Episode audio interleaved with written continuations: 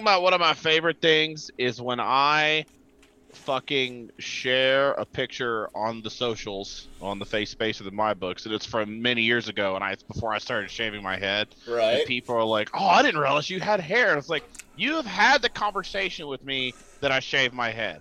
That would imply that my hair grows and then needs to be shaved." I don't understand how this is so goddamn surprising. I, I'll take. like I I'll, wasn't. I'll do you one further. Uh, Yeah. I'll talk to people and they're like, "Man, I wish I'd have known you when you had hair." It's like you did. You just don't remember it. It's that Mandela effect. He's like, "Nah." It's like I can show you pictures of us together at a bar where I had hair. Yeah, exactly. It's, I don't. But well, it's funny because people people conflate. They're like, "Well, you're bald." I'm like, "Well, I I have I, yes, I have no hair on my head, but I'm not bald. Bald. I shave my head. Like if I don't like I I've been out of town for a week and I forgot my razor, so my head I have over a week's growth of hair and it's fucking driving me nuts because it keeps catching on the goddamn strap of my headphones and shit. It's fucking awful. Oh I don't know yeah. how you people do it? Or when you put your when you put your toboggan on, there's no moving it around. It just sticks Oh, there. Yeah, dude. Oh man, the best thing is a toboggan after a freshly shaved head. That shit just slides around like you bloated your head with Astroglide. It's Right, the best. right. Or, and if and if your toboggan's just a little bit too small, like as you're sitting there, you can feel it going whoop. Yeah. Did you say we're, uh, we're recording? Yeah, Nice. All right, that's a good start. Yeah. good start. it. Good stuff. Good stuff. Good All right. stuff. Well, are you ready to get going? Yeah, yeah, yeah, yeah, yeah, yeah, yeah. Cool, cool, cool, cool, cool, cool. All right, everybody. Welcome back to the What's. Cast. It is Monday, March first. This is a podcast where two dudes who were told were brothers enjoy some adult beverages and shout into the abyss about this about the shit going on in this simulation you noobs call life. As always, everything is made up and the outline doesn't matter. With me, per the usual, is my little brother from uh, the state of the Sticky Icky. What's going on, Shay? Not much, man. If anybody listening thought you were going to get your stimulus check the first week of the Obama or the Biden administration, you're stupid. Yeah, it's not how anything works. No. Um, you also Sorry, I've been I've been bitching at everyone on my, all my friends about. Well, I can't believe I don't have my stimulus check. I'm Like, then you don't know how the fucking government works. I'm Um, sure. I'm sure he said we'll get you those checks the first week, and he walked off stage and went, "No, we're not. no, we're never doing that." Well, and also whoever is saying that did not pay attention to I don't know the months of the Republicans blocking stimulus checks before Yeah, before Biden took over. Um, Well, I mean, some of these guys are the same dipshits that are like, "Well, Obama never got anything done." I'm like, "Why do you think that is, assholes? Because Yeah. of all the people you voted for." Oh man, well, I, and we'll talk about this a little bit later. The filibuster and whether or not we should worry about what uh, Republicans do or what they, you know, like there's there's this whole mentality of like Democrats should cower in fear of any reprisals, hypothetical reprisals from the Republicans years in the future or whatever. But the filibuster, you're getting rid of that. Like I, I Listen, love. I hate to give the GOP props, but what they've proven is if you just don't worry about the consequences of your action, you can remain in absolute power Oh, more yeah. or less. the power of fuck it. Um, Yeah. But uh, yeah, the, you know, talk to your point of people just not understanding what was going on. I love it when people are like, "Well, you know who ruined the filibuster? It was Harry Reid. He's the one who got rid of it." I was like, yeah, he got rid of it because fucking Mitch McConnell would not let any of Barack Yeah. Obama's judges through. You know, go back and read that. Oh, it's so so annoying. But um, yeah, so we're back at it. We've been, uh, been on a hiatus here. Uh, a little little scheduling woo fuckery. Shay had, Shay had to do some uh, some uh, job interviews. Those have been going well, I hear. Um, In theory, I'll find out tomorrow if I Oh, get it. I cool. think maybe. I don't know. We'll see. so Shay might sober up on the next podcast. Um, we, uh, as I said, we're recording March first. Uh, doing a little bit late tonight. Shay, uh, you know, had some things going on. We don't. We only do this when we feel like it. You Mm-hmm. fuckers aren't paying us. Nobody's hitting up our Patreon. Yeah, Um, right. Come on now. That that may be because we don't have one. Don't that's have not one. the point. Oh, Yeah. nice. Well, ahead of the curve. I did don't- know that. We don't. No, we don't have one. We don't. We do not have no, one. I didn't think so. Okay, yeah, I knew that. I'm right. I, I spent I spent my time giving us a Parler account. Oh my god, so good. Um, have but- you have you ventured? What's the um, what's the other one that's uh Gab? uh, not Gab? It's basically a text message with like no. It starts with a T, Telegram. and I can't. That's it. Have you delved into that at all? I one- a few people on Telegram. That shit's crazy. Well, that one's also that one's also not fun because um, they're how do I want to phrase It's this? it's more like getting a group text from white Yes. supremacists as Yes. opposed to getting to take place in the conversation Ex- like Parler. okay, that's that's a very good way of describing yeah. That's it. ba- it's, it's basically like getting a mass text from your favorite white supremacist GOP overlord. Basically, because these things go in waves, and when your soft Nazis are kicked off things like Facebook and YouTube, then they would go to something like Gab or uh, Telegram. Telegram was out, I want to say, before Gab. So I think it went Telegram, Gab, and then Parler.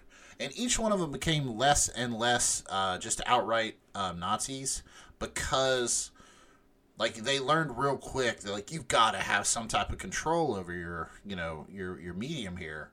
Um, so like everybody i got on i got on telegram because all everybody like milo Yan- i believe i'm saying that right and like alex jones and you know all these dipshits were getting kicked off twitter. So they go to telegram. So i get on telegram and i think i'm gonna get to send them messages like hey wh- what's up nazi but like i can only read their stuff. Like it's like what you said it's you know you're getting a group text from somebody. I mean, it's basically like a. I'm not sure if you'd say it's above or below a mass email, mm-hmm. like because it's I you know I, I and at least the, the the few Telegram things I've been involved with, um, it wasn't an option to reply. It was like, hey man, they stole the election. Give me fifty dollars and I'll tell you why white people are so much better.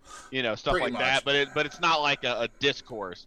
Um, but it but you still can respond. Like people respond, but nobody uh, like you can't realistically have a conversation with eighty thousand people in a single like it just doesn't work. So right. Um, well, what what what yeah. tickled me to death when I hopped on there is like it recommends friends. And like our buddy John and his wife Katie, like it recommended them, and so I'm like, I sent him a Facebook message. I'm like, guys, why are you on the Nazi message system? Like, what's going on here? They're like, oh, it's just a way we used to talk to each other. I was like, yeah, like, like Nazis do. Yeah. I don't know. Get get a different one. Like, did you guys get kicked off Twitter for being white supremacist? You know? Yeah, come on. yeah, dude. Are you trying to set up some new rat lines? What are you doing, bud? Yeah. But anyway, like I said, we're going going a little bit late today. Uh, it's not bad. These beers. I I'm mean, having... to be fair, Justin, uh, nobody listening cares what time we record it. Right. Well, I just want them to know that I, this is going to make me stay up a little later to watch uh, um, Snowpiercer. Mm, that uh, the show, right? Yeah, because that that Where... that show's uh, become weird but it's fun. I've heard it's all right. I want to watch uh, um, uh, Sweet Home, and I I say Snow because the director for Snowpiercer he's South Korean, right? Because the yeah. same guy that did the movie. Yeah, so, so, yeah, there's a bu- there's a bunch of great um, uh, South Korean stuff hitting the market right now. There's Space Sweepers on Netflix, which kind of looks like yeah, that's supposed to be like a like a Cowboy Bebop ripoff, but not in a bad way. Like it's very much inspired by. And then uh, Sweet Home is this TV show based on a South Korean web comic about uh, uh, where everybody in the world starts turning into monsters based on like, you know, like the, the the bitch that gossips too much turns into a, nothing but a giant mouth and starts eating people. And um, mm. the first season's on Netflix, and the the web comic is just awful but I heard the show is very good. yeah. I just I, I I'm sure it's written fine, but it's like this weird in between of manga and also like like digital specific types of trends for like webtoons or whatever. Uh, so it, it does it. It's really long and drawn out, and it's like I release three pages every ten days or something instead of a monthly book. So that's just fucking terrible. But anyway, yeah, that. Uh, I'm speaking of comics, I got into a new one. Have you have you heard of the Department of Truth? So, I know the name. A friend of mine is obsessed with it. Um, yeah. Um, is it newer or is yeah, it? Yeah, it's real new. Like yeah. I think it's literally on like number six right now. Yeah. And they've already collected the first five and put it into a, a graphic, um, you know, trade paperback, which is kind of kind of strange. That's fucking stupid. That would take me thirty minutes to read. yeah, but um, they uh, no, it's it's uh, you know, the kind of uh, premises is that you live in a world where if enough people believe in something, it literally starts to become true That's so fun. like so you've got this Department of Truth that's headed up by Lee Harvey Oswald, and they're trying to like stamp out this shit as fast as they can. And they make jokes about having to kill Santa Claus every couple of years because kids believe in him too much and brings one to life. So they go out and murder Santa Claus, you know. And so it's like you you know I, I, live in this world a little bit, a little bit too much too, like the conspiracy theory world. Like, imagine a world in which if you just have enough people believing in your bullshit conspiracy theory, it starts to become true, and then the the powers that be have to deal with it. So, well, then fun. I mean, in, in in that point, all you need to do is start trying to convince all your friends that in a month you've got a relative who's going to leave you a huge inheritance. I mean, I, I, they haven't really delved into the scale. Yeah, right. Like, is there yeah. X number of people that need to believe it? Yeah, there's they haven't really got into the scale, but they did. They did. There was one part, and I want to say the second or third. Uh, I guess it was the second um, uh, issue, where like they're trying to get to the bottom of the satanic panic of the 80s and 90s. And uh, they're like walking through rooms in the building, and they just they walk through this one guy and they joke with him a little bit. But his job is to sit and basically watch what Limbaugh and Hannity and these people say to get ahead of the next thing they're gonna have to fucking worry about as far as a conspiracy theory. Gee, that's a little that's that's a little bit on the nose. Yeah, a little on the nose there. I know I don't hate it, but Yeah. that's still it's like oh oh I see what you did there, comic book. yeah, yeah. Oh, and, and the and the face they showed was just was exactly Alex Jones. So there's no ifs ands or buts about it. But we, uh, You know we got- what? We gotta I- you know about where? later. Yeah, well, it's it's been I, that uh, dude. That just reminds me. Um, a friend of mine told me this fucking amazing joke today, and I want to share it with you and uh, our listener. Uh, probably just Logan. Um, you want to hear something funny? Sure. Rush Lay Limbaugh died. yep, still funny. anyway, a Um, well, you know what? Actually, you know what's funny is I and, and I, I want to talk about Rush Limbaugh later because it's a little bit more interesting about how he died and why. Not necessarily how he died and why he died, but like what hole he's going to leave in the radio industry and why. Um, I- I'll be curious to see what kind of crazy he's trying to fill in that vacuum. Uh, right now, um, if Alex Jones hadn't been deplatformed, I'd have said it was him. No, Alex Jones But- doesn't have the chops. Um, and I will show you. Actually, I'm glad you said that, Shay. I will show you why Alex Jones does not have the chops, and he's too overtly racist to do that job. Um, here shortly, um, but uh, word on the street, and I don't listen to enough Laura Ingraham to really pay attention anymore. Like she used to have a radio show. She said she scaled it back to focus on her family and her show. What really happened is she's got dog shit ratings, and um, so they just quit. She went from a three hour radio show five days a week. Excuse me. She was usually on After Rush in most markets. I think. Yeah, she was on After Rush. Um, and Oh, I every time I forget. Sorry, I, I'm I'm gonna be super. I remember I'm like Laura Ingraham. Which one is that? And I confuse her with uh, there's another Fox Talking Head lady that had a talk show, but I can't remember what her name was. But the, she, Laura Ingraham is the one that is just hot enough that Fox News is like, ooh. Are you talking about Anne? Yes, Ann Coulter. I always Coulter, confuse her with yeah. Ann Coulter because at one point they were both. Anyways, yeah. Sorry, I had to Anyway, look it up. Yeah, like, no, you're fine. Um, but uh, yeah, um, now you got me fucking confused. God, Laura Ann Ingraham, Coulter's the worst. Lo- Laura Ingraham, uh, like I said, she went from three hours, five days a week to she was going to do a podcast, and then the podcast just stopped. Like, there's no announcement. I'll tell you. I'll tell you what, Justin. It's really not hard to do a podcast. It's very We're doing by it. this show. So we're doing it. So what do you? we what's do your it. problem, Laura? We, we do it. We, we do it. We pour six to eight beers on top of every one of us. It's not yeah, that fucking hard. that's great, dude. Yeah. Um, but yeah, so the word on the street, she really wants that slot, but I don't see anybody giving it to her because she was just dog shit at it when she did it. Well, um, also because I hate to be the one in the room, but we're talking about Rush Limbaugh was the guy who was making jokes about he hoped Nancy Pelosi could still use the kitchen when she gets back into it because that's where she belongs. I don't think Rush Limbaugh's demographics wants to hear what a woman thinks. No, I don't. I don't think They I don't give a fuck. I don't think no matter how hard Laura Ingraham can try, she can't be as chauvinistic No. as Rush Limbaugh was. No. All right, but we'll get to that. Um, so we don't have a lot of weekly numbers to catch up on because uh, we're kind of sunset. We're gonna sunset on uh, on old uh, um, our, our big wet orange boy for a little bit. But uh, I've, I've had about I've had about three or four beers. Um, keg popped, but I could. Um, did I tell you I put a uh, flow sensor on the kegerator? No, what does So that do? It measures the amount of beer that passes through it down to the ounce. Oh, so it'll it will ping you when it's like, hey, you're low. Well, it's just a it's just a meter inside, and I can look at it and be like, we have six and a half beers left.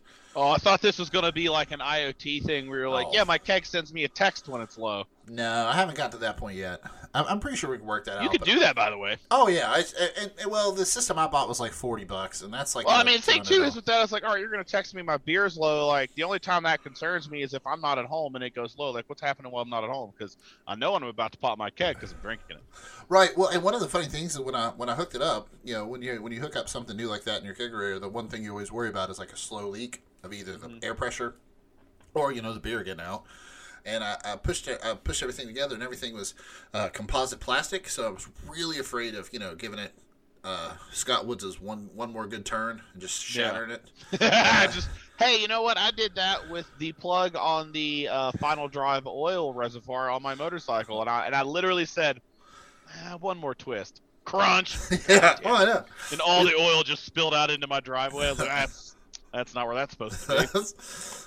Uh, Take one for the team, environment. There you Yeah. go. No, we learned that from Scott Woods. One more good turn to do it. And, uh, Crunch. yeah. so I was trying so goddamn hard not to like crush it, and I tightened it, and I got it so tight to a point where like there was one slow drip. I mean, like a drip maybe every five minutes, one little Yeah. drip of beer would come out, and the meter is it would it would show that like between beers, I could calculate how many drips had come out of the the thing. I was like, well, that's, That's pretty- really sensitive. I was like, that's pretty badass. Now the funny thing is, is because the flow's so fast, I think the uh, flow meter isn't calibrated for that. So like when I pour a beer, when I pour a 16 ounce beer out of my out of the kegerator, which now because of my new flow sensor, I can tell you is actually more more closer to a 14 and a half ounces when you put it in a, in a, in a glass like that. It registers um, 2.4 gallons through the flow sensor because the I think the speed goes too fast. So so I sent an email to the company. I'm like, hey, uh, how do I fix this? Because I, I can adjust the K value in the sensor. and I just don't know how to do it. But so that's that's that's how my alcoholism is pairing with my nerdiness, like uh, you know some kind of Dragon Ball Z meld thing. Fusion dance, that's what you fuckers called it. Yeah, fusion. Yeah. Um, all right, we are in the 40th day. Shay's been taking shots and Nobody beers. trying to fuck with go tanks. Anyway, go ahead. uh, we're in the 40th day of the Trump administration. It has been 993 days. We're in the 40th day of the Trump administration. Uh, Biden administration. Oh, uh, come on now. all right, well, you heard it here. You heard it here, folks. The face-off theories are true. Uh, Yeah. Joe Biden is actually Donald Trump in a, a, a, Joe Biden mask that Well, Justin yeah. let the slip up. Yeah. The other the other theory is he's going to be uh, Donald Trump is going to be reinstated on Thursday. So yeah, Ooh, that's right. I can't wait to follow the internet to be like, why didn't it happen? Yeah, but um, so 993 days since uh, Donald Trump solved the North Korea con- uh, problem. And Shay, did you know that there have been no cases of COVID in North Korea? Uh, I know that that's what they have reported. I know. The New York Times had this great article. Is like, uh, you know, North Korea reports no COVID cases. Can they be trusted? Like, no, they can't. You No, dipshits. They're probably firing missiles full of COVID over here while as we speak.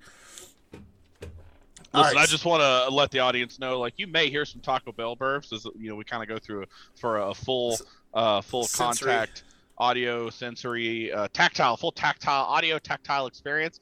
Um, normally, I'm pretty good about muting my mic when I burp, but I just slammed a bunch of Taco Bell right before this podcast and then drank two beers. So you're just, I would say, buckle up. What gets me is the pounding of the beers. That gets me Yeah. burping, and you Yeah, well, yeah, of course, but that doesn't. For I, no matter how much beer I drink, it's still going to taste like a, a fucking Taco Bell. So which yeah, is chimichanga. yeah, not, I'm not great on the second time around. To be honest with you. yeah. yeah. All right. So speaking of COVID, um, we have twenty uh, in, in the United States at least. We have twenty three point. I'm sorry, twenty nine point three million cases, over five hundred twenty seven thousand American deaths. Um, that's um, a lot of American deaths, 9/11s and Benghazis. But the point, uh, you know, I don't really care about that right now. But everything is going in the right direction. We have less than 100,000 cases per day now, seven day average. Generally, you're sticking right around between 1,000 and 2,000 people dying a day, which is horrible, but it's better than five and six. So, I mean, you can't put this down 100%, but it seems like when you have a administration that values um, social distancing, um, COVID compliance, masks, uh, actually vaccinating people, uh, it seems to fucking help. Yeah, You can almost look at the the trends. It, they're, they're, you got your first vaccine, right? yeah, I, I got Uh, mine. how did you manage that? I got it through the University of Kentucky Uh, because okay. I'm still paid by the University of Kentucky. So they sent me an email and said, "Hey, we have a vaccine for you." So I drove. Oh, cool. this- yeah, so I drove six hours Nice. from Illinois to Kentucky. I would have thought it's back. because you're so ugly, it's a medical condition, and that puts you at risk. um disagree. Ah, It's not true. I will, say, I will say that after I was vaccinated, my shoulder hurt like hell. It is Oh, yeah. uncomfortable. And I did feel like blah the next day. I felt like I had a low grade hangover, which I might have had anyway. Um, one of the best ways I've heard it described is a friend of mine who uh, got it because he's a healthcare worker. He, he's an administration to senior uh, living facility administrator, and he was like, "Yeah, it kind of feels like the first day lift when you decide to lift weights. The day after, if you're a fucking bitch." And I was like, "What?" go. He's like, "Cause he he used to be real skinny, and then he started lifting, so he's got these real big arms." He's like, "Dude, but that first week, I felt like he's like that's exactly what it felt like." He's like, "I felt like I had lifted weights on just one side of my body for like oh a yeah, week, and I can, I can see that. I can see that, and I and I know how that guy feels. I, I'll never forget. I was helping uh, Seth Holt. Um, he bought a bunch of new computer components, and I was helping him uh, install them and like hook cables up. And I had I had done chest like real heavy that day, and I crawled underneath his desk. And like I, had, I was holding myself up with my hands, and then my, my chest slowly got closer to the carpet because my the muscles just couldn't push anymore. And I was just like a Yeah. thunk. Ow! And Seth was like, "Are, are you okay?" I'm like, I- "I'm fine. I, I got Okay. this." Shut up. Yeah. But um, no, everything's going in the right direction. Um, we have a new um, Johnson and Johnson vaccine that was just approved. They've got 100 million doses out there. Um, Is that out- why Biden said they'd have 300 some or 400 some million doses because the new Well- one got approved? Or No, Biden. Biden had actually gone to Pfizer and Moderna and secured, I believe it's 600. Uh, he said that he had, was going to secure 600 million doses by July, and they did that. I love, Um, I love, I, I'm imagining him walking in like, all right. So let's just get this out of the way. That last guy, he was an idiot. Yeah, I got the checkbook right here. right here. Let's go. Like, let's go. You know, the taxpayers are paying for it, and I actually think they're cool with it. So it's yeah, like, oh yeah, super cool with it. Well, and, and the thing is that Donald Trump spoke at CPAC, and we're going to talk about that more, a little bit more later.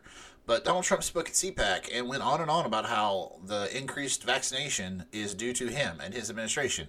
And first of all, the Trump administration had absolutely nothing to do with the Pfizer vaccine. That was done in Ger- Germany. We didn't give them any money. Um, the Moderna vaccine was kickstarted by uh, Operation um, Warp Speed, I believe, but the Yeah. vast majority of what uh, Operation Warp Speed did, and I and I have to admit, I haven't like done a deep dive on this.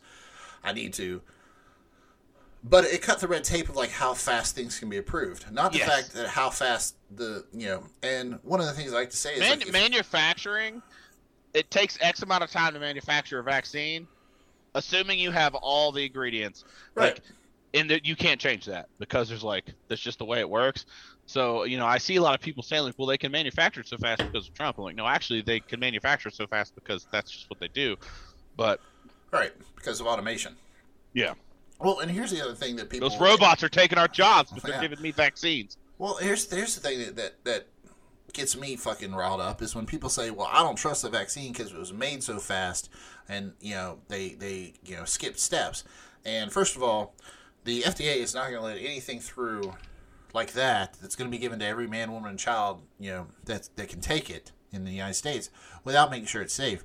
And they point to the fact that it's the fastest vaccine, and, and Donald Trump pointed this too. That it was the fastest fast. It was made in what eleven months, ten months, eleven Yeah. months. You know, whatever you average. Was Um, it that's but isn't it isn't the time it takes to get a vaccine produced into market mainly because of all the restrictions and stuff? Like the Trump administration legitimately lifted some restrictions so they Right, could get it to right. market They- quicker. But they didn't they didn't the process of making the thing didn't change. It was just the approval of that process, right? The approval process was streamlined. The Yeah. the time it took to make it was was accelerated, and Yeah. people complain compare it to I want to say the polio vaccine, which is in 1955. Um, that took five years. I think it was the fastest one before this. Um, I would like for you to think about all the technical advances that have happened since 1955 that would speed up fucking um, the production and um, you know characterization of a genome. Like, Yeah, back dude, then or like- weeks. Now we're doing So- hours. Yeah, well, it's the same shit with like the average sat like telecommunication satellite uh, up for years had less compute because they all went up back in the day. Oh yeah, yeah. had less computing power than a than a fucking Casio uh, wristwatch, Oh, and yeah. now now satellites are powered by basically a cell phone plugged into it. Um, like it's just different, and and I like to point this out because I've had a lot of arguments with people about the vaccine because you, you go like, well, the vaccine was developed too fast. I'm like, okay, cool. You know, it only takes like uh, there's I don't know the actual term time for it, but it takes like an hour and a half for robots to build a complete car because we've been doing this for about hundred years. Right. Do you know when the first vaccine was performed? 1796 was when the first vaccine was administered. So I would think in that time we would have figured out how to do things quicker. Um, And I mean, and that's funny because it's like one of those double-edged swords. It's like, yes, actually, cutting red tape, which is something Republicans like to talk about, Right. is is a good thing in some instances. Now, if you're going to say like for a vaccine, yeah, that's great.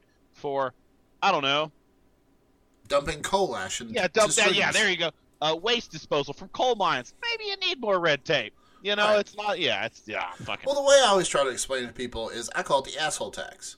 Back in the day, Yeah.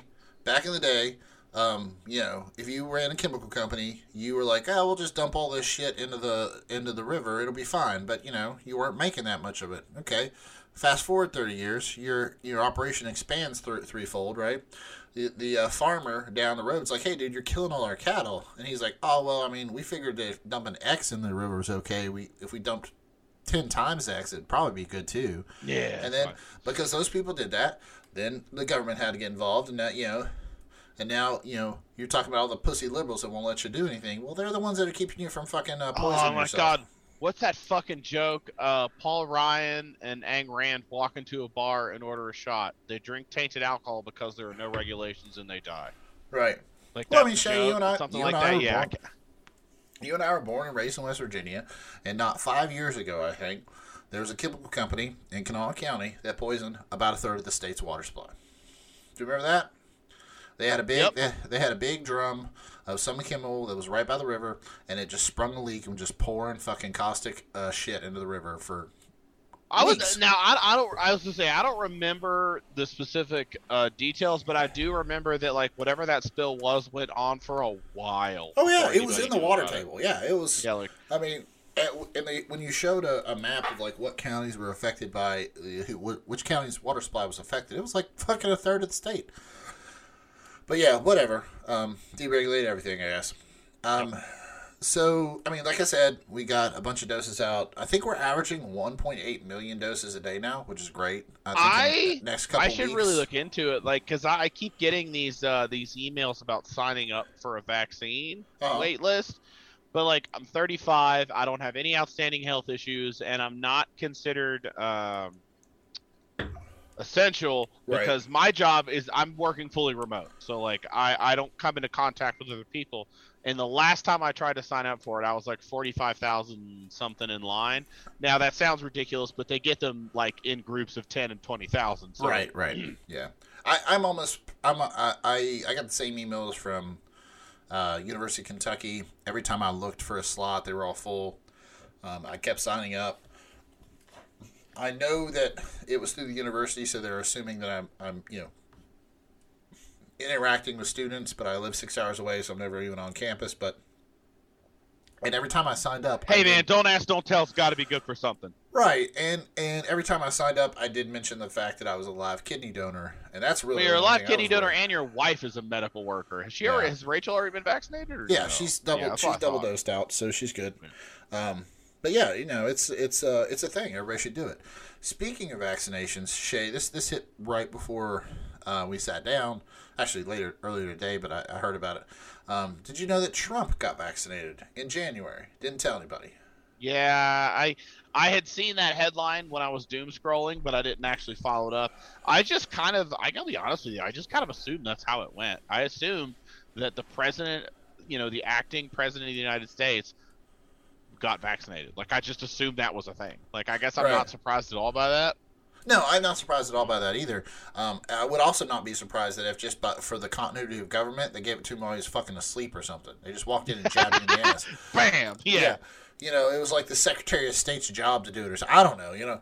Um, but uh, the fact that he didn't, like, make it known just tells you how much of uh, absolute fucking children his followers are. Because he uh, knows yeah. he couldn't announce that. But he's Yeah. going to take the shot. Now, he spent a lot of time in the lead up to January 6th and after being real wishy washy on whether that vaccine that he wanted to take credit for was good or not. Like, it was like, hey, listen, I made the vaccine the fastest ever. But also, they might not be that good, so you might want to. Like, he's trying to walk this really weird line with, hey, I made the best vaccine in the world, but also vaccines, that's not my shtick as a, you know, info warrior, you know, you know, as your as your god emperor over here. So I, I Did he act like- announce his 2024 run at CPAC? he hinted at it. He said Well, I mean, that. yeah. Well, and he's going to hint at it until he actually has to file. But Yeah. um, he said we'll get to that later. But yeah, he hinted at it. He didn't say anything exclusively. Now, um, as far as vaccines go, um, and uh, we'll let Don Blevins. We'll let that comment from Noble Evans wait till later.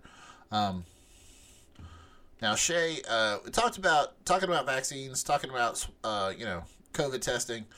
Um, also, talking about uh, Alex Jones being a fervent, fervent fucking racist. Um, have I ever played yep, for yep, yep, yep. you Fentanyl the Dragon? Oh, 100%. Yeah. Well, I I had actually seen that before. Then you played it for me because that's the one where it's like him doing this like hella racist, like weird. Yeah. No, I, I've, I've yeah, I've absolutely seen that.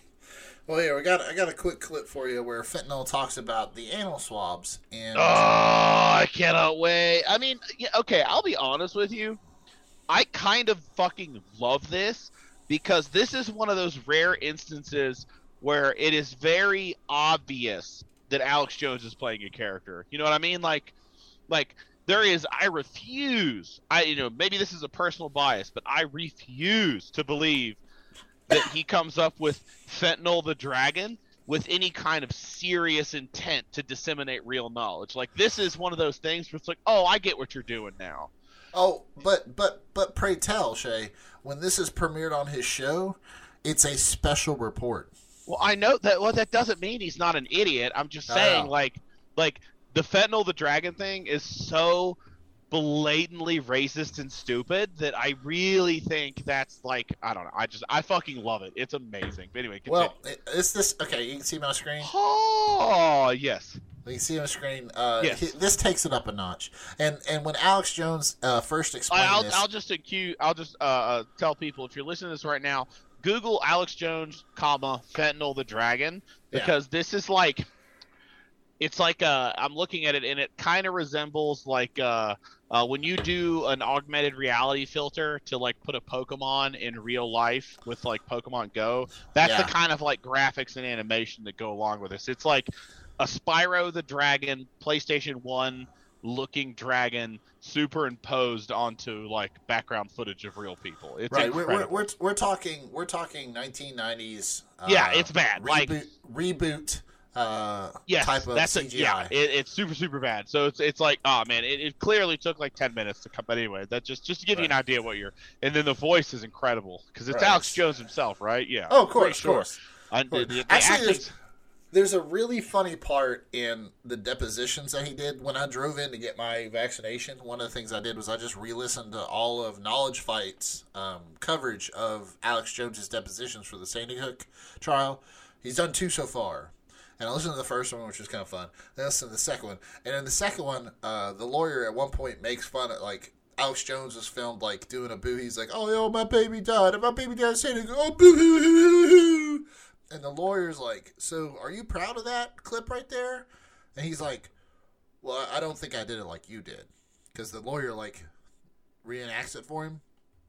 And it's like it's really funny to know that like when Alex Jones is pressed against the wall, his first reflex is to defend his his skills as a impressionist. yeah. You know, he's like, "Listen, you're doing a shitty me. I do it better."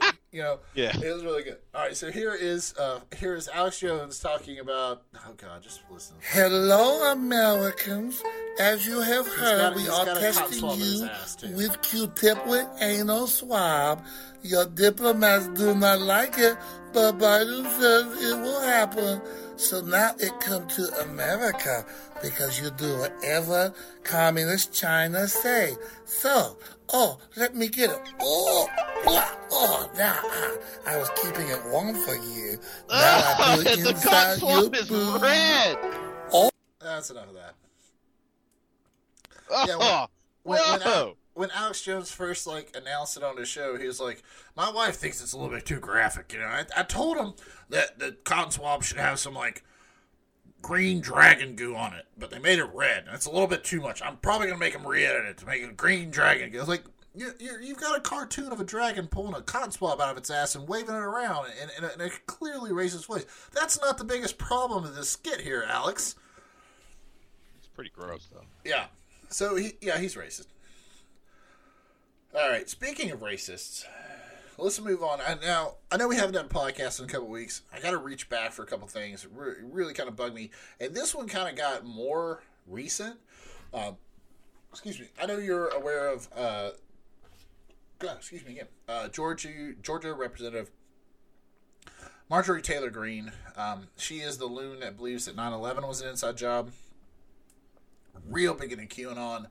Uh, vocal about actual Jewish space lasers calling, causing uh, California wildfires.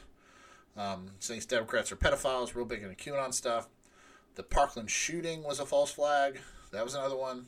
And so before she was elected, she did a bunch of real, in my in my opinion, some way more despicable shit that she's done since she's been elected.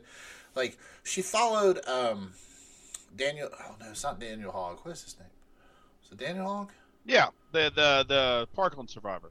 Right. Okay. Daniel. Okay. Did I get that right? David Hogg. David Hogg. Um, Close enough. but she followed him around while he was on Capitol Hill, like talking to, um, and she was like, why, "Why are you lying about the shooting?" And she's like, really pestering this kid, and that was kind of disgusting.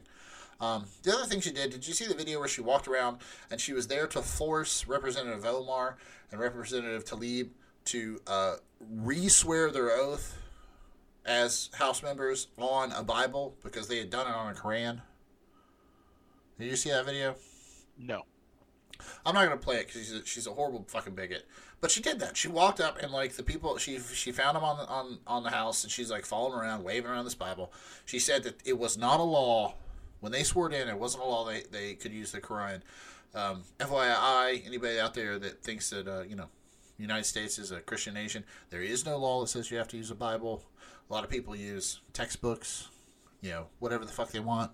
Um, so she followed them all around to do that, and I thought that was just really, really fucking disgusting. Um, because that's just you being a bigot, like just out there just being a bigot. For Um, sure. And, and recently, she um, this is why I, you know I had thrown this up there for a while because she she uh, what I wanted to talk about is her getting stripped of her committees, and another thing she did to deserve to get stripped from her committees is that um, there was a debate on the Equal Rights Amendment or Equal Rights Act, and several uh, representatives had tried to adjourn Congress because they didn't want to vote on this thing because they thought it was you know oh, why would you protect you know transgender people and and, uh, you know the LGBTQ community. Um, Marie Newman, who is a Congress congresswoman from oh where the hell is she from? Oh damn it, it's not right in front of me. Um, she's a congresswoman. Her daughter is actually transgendered. She put a transgender flag out front of her office, which faces Greene's office and she said, you know, well, here she'll have to, she'll have to see this every time she comes in and out. So what did Greene do? Greene puts up this uh, sign that says there are two genders, trust the science. Right, you know, just mocking this this uh, this Yeah. so like another fucking bigoted thing. But um, that was recently. But I guess the question I had to, I was going to ask you, and I wanted your opinion on, is the Democrats stripped Marjorie Taylor, uh, Taylor Greene of all of her committee assignments. So she is a, uh member of the House. She's a representative from Georgia. She has no committees to sit on, and now she's just going to, I guess, post Yeah. and tweet. She got a didn't she get like a standing ovation from the GOP or some shit? Like Oh, of course she did. yeah, like yeah, that's, that's the whole like cancel culture thing they're talking about. Right. But my question to you is should we care? Because, like, a lot of the Democrats, a lot of the wonks that I listen to, they're like, now this is dangerous because now, whenever the Republicans get in power, they're going to take, they're going to kick AOC off all of her committees because she danced that one time.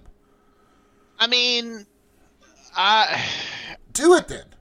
yeah, That's go my- for that's it. my. Yeah, Yeah, fuck- if you want to be those again, that that, it. that that come that comes back to what I said earlier, where it's like you know, uh, you know, one one side is worried about the repercussions of their actions, and the other isn't, and like.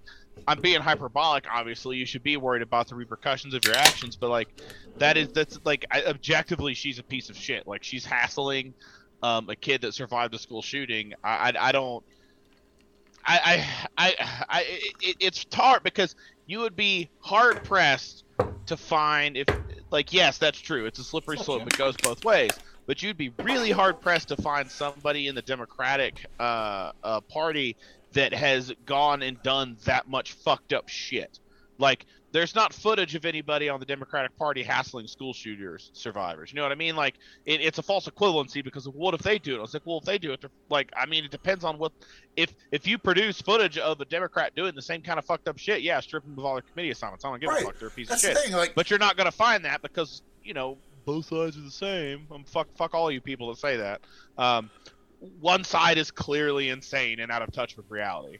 Like the basic fundamental understanding of what is real is does not apply to the GOP. So like, I'm I just don't care. I'm not worried about what they may or may not do in the future. Like that's fucking stupid. You can't run a country worrying about what the other. I, it, that's dumb. I say go for it. Slam as much shit through as you can. Do as much as you can. You know, I don't know. Well, and, and I, I agree. And, and my thing is that you know somebody somebody came to me and they were like, "Well, what would you do if you know it was AOC?" I was like, "If AOC starts talking about Catholics running lasers to burn up, fuck, I don't know, Texas, yeah, Then boot yeah, her off pull her her ass committees." I don't.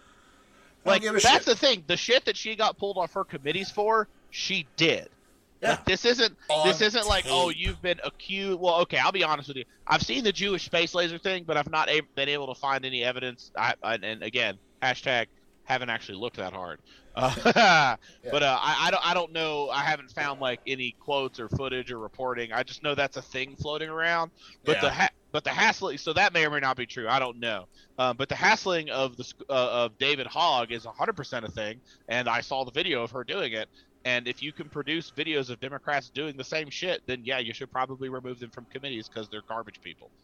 Yeah, like when when the video surfaced of AOC dancing in college. Now she was a um, Boston College, I believe. I'm sorry. I there is literally no. I, I the I, I the people that made a big deal about that, they had to have looked at each other and said, "This is nothing, right?" But we're gonna lie and say it is because Oh no, I, I'll, I'll do you one better. Shay. I'll do you one better. They were upset that they were sexually aroused by a young woman dancing around having a good time. They're like, "Oh my god, I would love to have sex with her, but she she thinks I'm a, a horrible troll person." Yeah. and, uh, you know that's that's what's going and on. And she's there. and also and also she's probably smarter than me too, which I think is a big big thing. Oh yeah. Well, A and the lot- a funny, I don't these know, I don't know how much you've paid attention to to right wing media lately or your right wing friends, but there is a real deep and stupid vein of there's just a pants shitting fear of uh, Representative uh, AOC and a really boring and trite and just repetitive fucking anti-trans bullshit, just transphobia. That's just getting so old, you know. And the thing about AOC is hilarious. There was there was a meme, and I haven't found it. I couldn't find it, but there's a meme that went around for a while, and it was like all of these like young aides uh, in uh, Congress, and she's walking by him, and she's wearing a not you know she's got a nice uh, top on, and she's got white pants on, and she looks great. She's just striding past him, and they're all looking at her like clearly just licking her up and down Well, okay, so let's be clear. eyes. Um, and like she is objectively beautiful. Like, yeah, like really like I, and, and and you cannot and i hate it but you can't really talk about because i really do feel like the the right spends so much time vilifying women for being fat or nasty or ugly or bitter that you know like donald trump making fun of women because they're not attractive. And aoc pisses them off so much because she is fucking smart. She knows what she's talking about. And on top and she's talented she's educated she's driven she's intelligent. But on top of all that she is fucking banging hot. And they can't Well- you can't like that ah it's so perfect because that's like because there's so many uh, women on the left that the, the right just talk shit about because they're like let's be you know like you know okay let's be honest nancy pelosi not that pretty of a lady she's an older woman she's whatever but but like by like you know I always whatever love it when I always love it when when I when I share an article and somebody's like, "Oh yeah, Rachel Maddow looks like a dude." okay like cool like- but she's yeah exactly that's what i'm saying Well, like she's right. that's even that's even stupid too, because like I don't really like Rachel Maddow, but like she is not an unattractive woman at all. Well, Like, yeah, uh, and, and whenever I always like to respond to that, I was like, uh, she's better looking than I am. Let's put it that like- way. I like to respond to that. One's like, "It's Doctor Maddow to you, dickhole." yeah, because she has a PhD in political science and government policy from uh, Oxford. So uh, pipe down, pipe down with your uh, bachelor's in communications there, Bucko. Um, but yeah, like the the meme that that I was talking about earlier, the the hashtag was like that when you finally meet a woman who doesn't care what your dad does or who your dad is. And it's like so great because it's exactly right. And and actually AOC is all the things you described, but one of the things I think is the best about her is that she knows how to play that media game better than a lot of the Republicans do. She does. yeah. She she will get on Twitter and fucking and and, and turn turn a a, a, boomer uh, you know representative inside out like Well, this is what oh, I'm talking about when I Yeah. when I get so angry about our our uh, representatives being so out of touch. like the the part of the problem, like I, I I'm not trying to be ageist. The hint, I'm about to be super ageist. is Yeah. that I've got so many of these motherfuckers. Yeah, in their 60s and 70s or whatever that are still senators, and they just can't keep up because they didn't grow up in a modern media environment. They don't Like, going on. They do not under, and it's not. And I'm not saying they're stupid. I'm saying when they were at their height and these guys were playing politics with the media, it was in the 50s and 60s when there was the news cycle now is nearly instantaneous and like she gets that they don't which is a big problem the democrats have because there's because like while a lot of the republicans are the same way people like trump unfortunately understand how that shit Oh, yeah. works and they One- they, one they of- know One of Yeah. the best examples of that is this guy, and I, I can't, I'm gonna I'm gonna say his name is Cawthorn, and I'm gonna Google him because I usually I usually mess this up because I cannot remember this kid's name, um, because uh, I say kid because he's 25. I'm, I'm not trying to be disrespectful. I will be disrespectful later, on purpose. Um, uh, but I think it's Nathan Cawthorn, Madison. That's why I can't remember his name because he's got a girl's name. All right. So, U.S. Representative out of the 11th District of North Carolina. The guy's name is Madison Cawthorn. Um, he has been a, uh, I guess, firebrand would be something good. Like he is a, he is a, you know, MAGA guy through and through. He's 25. He's just, just barely old enough to be uh, uh, a representative. He got the seat in like really, really red district. He he uh, beat an incumbent out because he was more pro Trump than the incumbent. Now there's a lot of like wishy washy stuff in his background. He he's the one that's in a wheelchair, Shay. If you're not familiar with this guy, he's like real young. He was in a car accident. Now, I don't really want to pick apart his old background because his his his hero story is his own. But like, there's a lot of things that don't add up. Like he says that his accident kept him from going to the Naval Academy. The Naval Academy says he was rejected before he was uh, in the accident. So there's a lot of things like that where he builds up his own narrative, and um, he uh, is now being accused of like sexual harassment by a lot of women he went to college with. So like those are all allegations. We don't know. But what I do know is, is per what you were saying before, like playing the media game and playing the social media game that is, you know, very vital in politics now. Um, when uh, Cawthorn took uh, took his seat, he has hired virtually no policy people, but has hired double the the uh, like PR people than anybody ever hires. So this guy is literally just there to post and like do speeches, to go to fucking CPAC, just just get out there. Like he spoke at the uh, the rally before the uh, you know insurrection at, the Capitol on January 6th. Like he's gonna speak at every fucking thing you can find a microphone, you can tape a microphone to, and he's gonna do no fucking policy. And neither is neither is Greene now because she's not on any committees. She's even said that she likes it. She's like, well, now I don't have any committees to sit on. I can just I can just champion my ideas. Like, great, fucking awesome. You know, I guess that's what the Republican Party is going to turn into is a bunch of shit posters and Donald Trump. Hmm. i'm still hoping trump forms a patriot party and they split the vote it'll be great but Well, Republican. What what's the what's the uh, what's the phrase? Uh, uh, uh, Democrats fall in love, Republicans fall in line. Yeah, that's true. That's true. I, I hate to break it to you, but Trump said he would not. F- f- he said at CPAC he would not do a third party. Oh, I'm sure. There's uh, probably probably that I, I'm not convinced entirely the whole third party threat wasn't a whole third party thing wasn't a threat because now he's got people coming in and be like, all right, listen, man, if you don't start a third party, I'm gonna help you with some of these debts and legal fees you got coming. Oh yeah, yeah. well, and the whole thing is, um, I'll donate. You know, yeah. well, tr- Trump's whole thing is that he is going to wreak havoc, and you know, uh, well, what's the phrase? Like, there'll be a day of reckoning for everybody who voted against him on impeachment and voted against him or didn't support him and all this bullshit. That's fine. Trump is actually really good about kneecapping his own uh, party in a primary because that's what Yeah. he's done.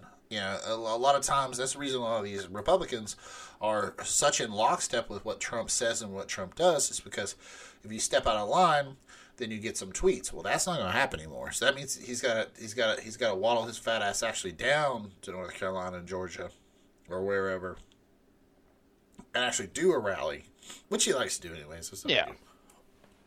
But it used to be just a tweet.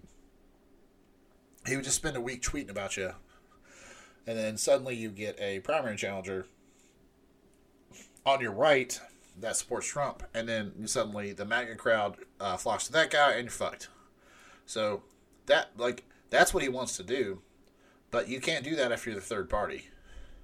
No. Like you got to be in the party to do that. So that that's what he said at CPAC.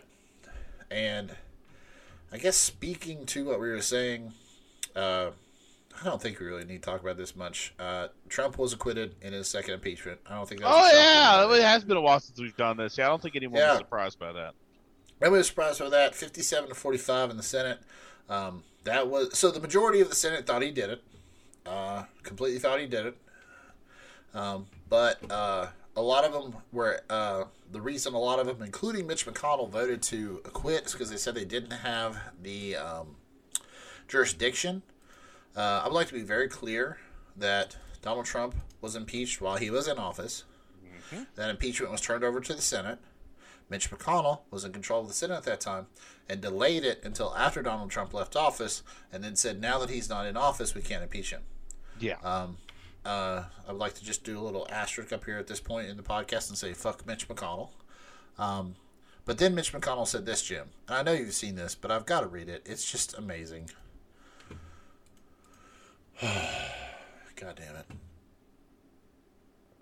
The House accused the former president of, quote, incitement. This is a specific term from the criminal law. Let me just put that aside for a moment and reiterate something I said weeks ago. There's no question, none, that the pres- that President Trump is practically and morally responsible for provoking the events of that day. No question about it. Um, uh, Senator, Senator Old, Old Cartoon Turtle said that just minutes after he uh, voted to acquit Donald Trump. Mm-hmm. That sounds He about right. sucks. Yeah, he's Yeah, that guy sucks.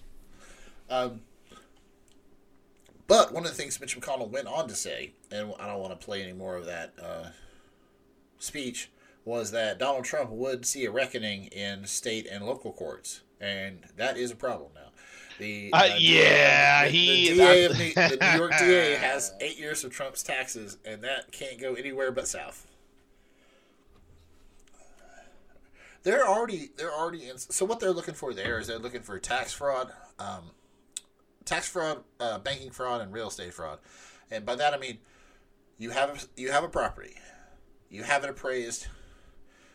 You, you intentionally lower the appraised value on your taxes, so you don't have to pay a bunch of tax on it. And then when you go to the bank, let's say Deutsche Bank, uh, you go to a bank and you want to take out a big loan to float your uh, failing businesses. Then you take that property and you list it at, let's say, three times what it's worth. Then you get a loan for it. then next tax cycle, you drop it back down. And uh, we already have evidence of Trump doing that. There was a his um, I want to say it was a New Jersey property he had that they listed it at twenty seven dollars for tax. I was twenty seven dollars. There you go. Good job, Justin. They listed at twenty seven million dollars for his taxes, and then when he took out a loan from Deutsche Bank, it was listed at 100, 137 million dollars. And then I mean, just keep, they keep doing that, and and everybody keeps saying like, well, that's just how New York real estate goes. Like, well, then you guys should you know fucking fix New York real estate. Yeah. I, I, lo- I, I love that's like the worst thing uh, that I hate is like, well, it's just how it is. I'm like, man, fuck you, dude. By that logic, we'd still have slavery. Well, it's just how it is. Yeah. It is how it is, and let's stop it being how it is. All right, so that happened. Uh, one of the fun things we haven't talked about this a little bit, but Trump's off Twitter, right? And Trump, um, the two things here are connected. Trump really kept quiet after between he left office and his impeachment trial wrapped up, which is probably good. Good on his case. He keep his goddamn mouth shut. I want to know how many lawyers it took it to convince him to do that, but whatever. So there are no Trump tweets because he's off Twitter permanently, which makes a 2020 run fun. I want to know how I, he does I'm, that. I'm surprised that he hasn't called into news networks or I mean he's issued statements kind of Right. but like and there's no reason he can't just put up a you uh or was he is he pulled off YouTube He's pulled off YouTube. yeah yeah well I mean either way well I, I distinctly remember Donald Trump telling me he's so rich he didn't need any money to run a campaign so he could totally afford to start his own website where he puts up videos whenever he wants Right. Well, the the thing I would say is that without Twitter, he's quiet on Twitter. He usually calls into places like Fox and Friends. Now he hadn't done that in a while because he was, I guess, laying low. while he was trying not to get sent to Leavenworth. for sure Um, now all that's behind him, and CPAC was his first big outing. And we'll talk about CPAC here in a minute, but I think these two things are also connected. Donald Trump gets acquitted, so he's acquitted. The other thing that's happening is Fox's ratings are in free fall. In the last two months, uh, in January and February, uh, Fox has been third in the ratings behind CNN and MSNBC. Now, I was kind of surprised that CNN was the leader, but that's kind of more like middle of the road as far as partisan politics goes, like partisan news goes. Like, if you're watching CNN in prime time, you're probably not getting the Rachel Maddow version of everything. So I, I get that. But uh, yeah, they're getting just squashed because of Newsmax and OAN are just taking everything that is the Trump media. Even Trump himself has called it like, I don't watch the news, I watch Trump media. Now, just wrap your head around the fucking ego that that has to say. Like, I don't even know if I could say the, the phrase, like, I don't watch, like, the news. I just watch Justin News. Like, I don't know if I could do that and, like, not and sleep that night. That would be, like, what kind of, what kind of headspace are you in? but they are getting just ransacked. And I don't think they see any way out, right? Without Trump as a lightning rod to get people to like give a shit about like Fox and Friends or uh, the Sunday Show. Maria Bartramono. Bartramono. I'm, I'm I, pronouncing. it every single time I try to say that name I say it wrong so I'm just gonna go yes that is her name Yeah, it's I, I say it wrong, but she she does the Sunday show, and he used to call into that all the time. I would be like sitting here at the house, like trying to work on my thesis or you know do some work or something, and I would just have the TV on, and I would get a, a Facebook alert like Donald Trump speaking, so I just turn it on the TV, and I'm like, all right, like he just said some, he would say the weirdest shit. And um, I watched his. Speaking of CPAC, I watched his entire CSAC, CPAC speech on Newsmax. You want to talk about a wild ride? Like, I, I couldn't do it I tried I just I fucking can't do it I just can't well, Trump's speech at CPAC was completely what you expected. Oh, I sure. won the election. Uh, I'm really the president. They stole it from you. He hinted that he might run in 2024, but what he really said is maybe I'll just come back and beat him for a third time. Uh, uh, FYI, you didn't beat him a second time. Um, you lost. You know, um, he called the MAGA movement the most successful political movement in history. They lost. You know, it was it was it's just it's just a reiteration of all that dumb shit.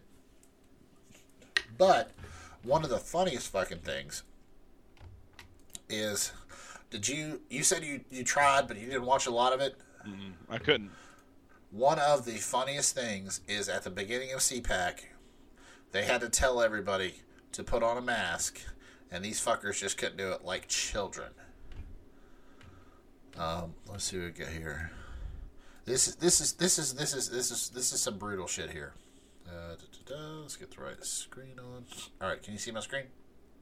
I believe so. Yes. Yes. Okay. There it goes. Now, now this is the beginning of CPAC, and they're just getting started.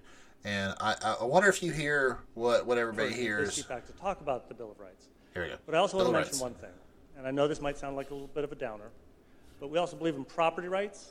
And this Property is rights. That's how they're gonna get we there. We believe in the rule of law, so we need to comply with the, the laws of this county that we're in. Um, but a private hotel, just like your house, gets to set its own rules.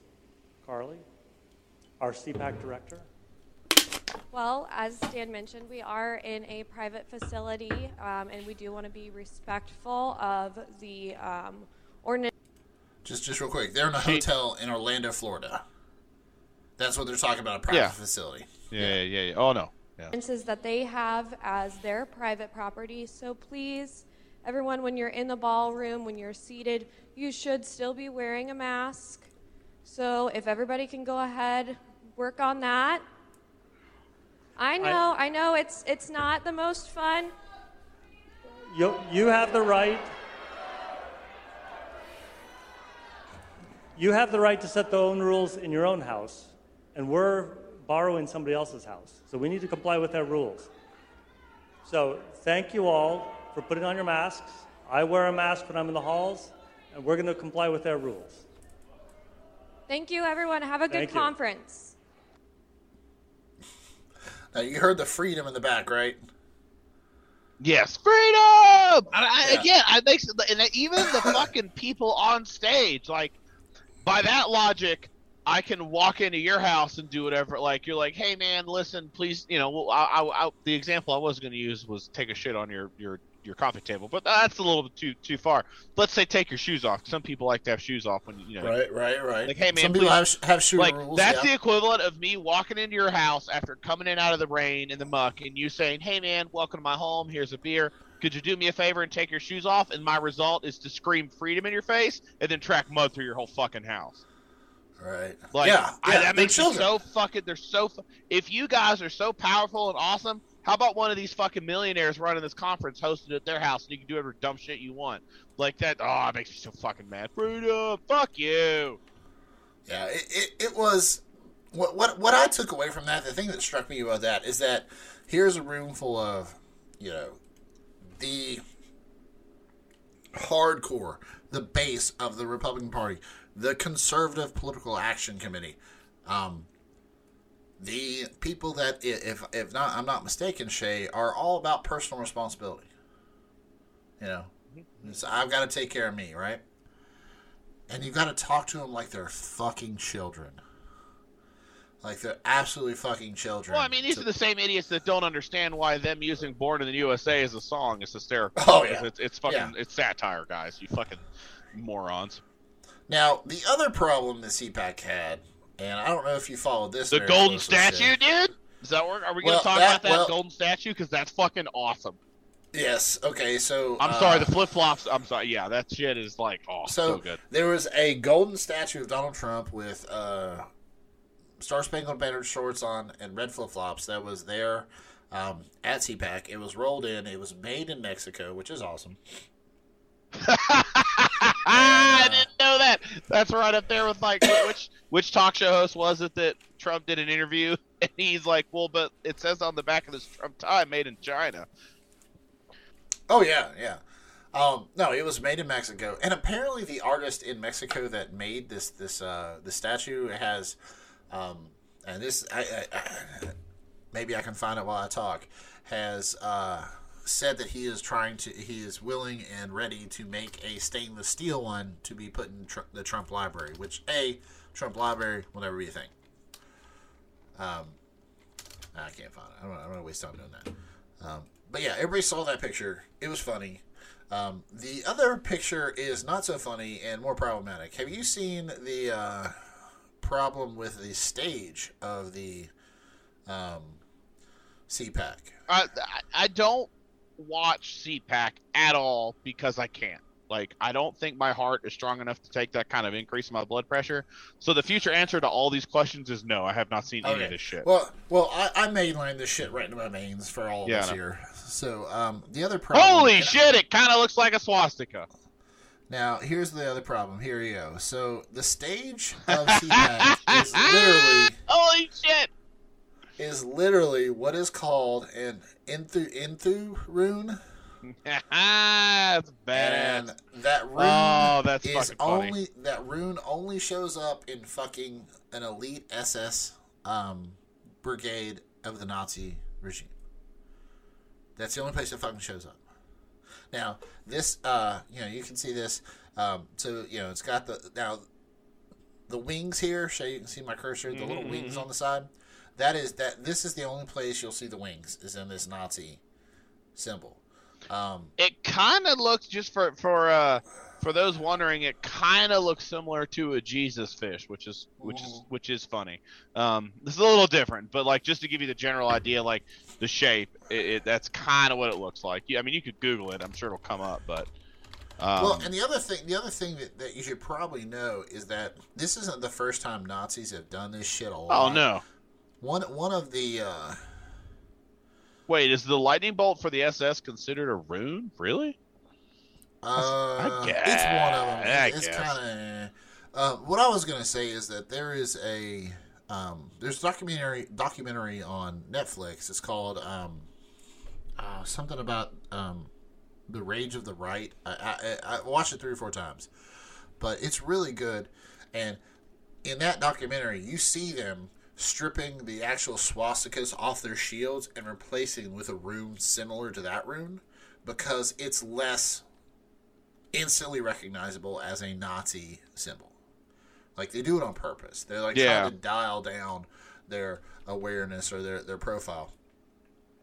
And uh, like there's a whole scene. It's like ten minutes. They're out in the parking lot, just scrape scraping these fucking uh, stickers off, and then they got these nice vinyl decals they put right over on their shields that they take to the Unite the Right rally. It's almost like they don't care that we notice.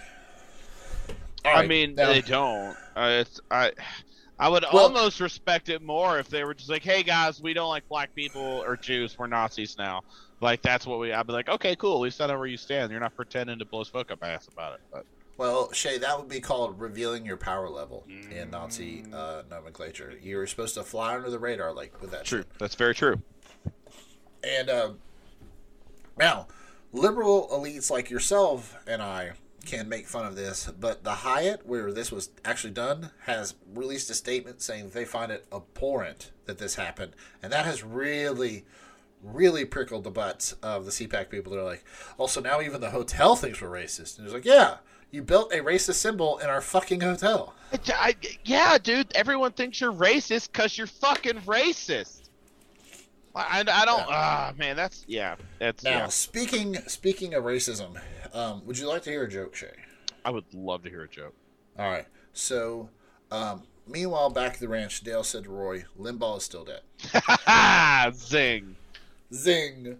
All right. So, like we said, we haven't done this uh, podcast in a while. One of the biggest names in talk radio ever uh, passed away uh, on February 17th. Uh, Rush Limbaugh died um, from complications of stage 4 lung cancer. Shay, this is a quote from 1994. I'm going to read uh, in uh, verbatim. There is no conclusive proof that nicotine's addictive, and the same thing with cigarettes causes emphysema, lung cancer, or heart disease. Rush Limbaugh, 1994. He was a avid smoker of of cigars, and it bit him in the ass. Um, Up until the day he died, right? pretty much. Like that was his shtick. Like he like I yeah, he always had the cigar. He would always like show the cigar at the camera, like, "Oh, look at me! I'm a, I'm a big I'm a big guy," and he was a big guy. He was a big fat ass. Um.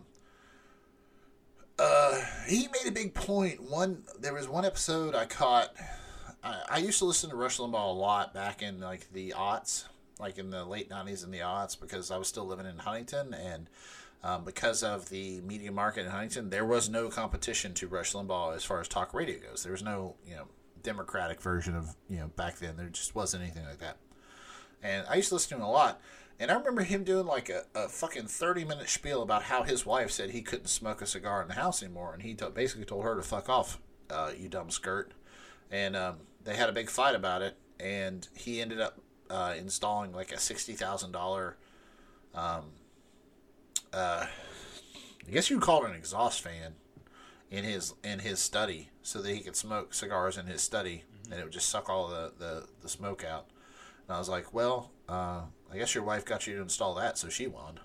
Yeah, I Yeah. I fucking I I I always wonder about that because he I feel like in recent times probably because of the lung cancer um I never saw him actually smoking a cigar. It was always him waving it around.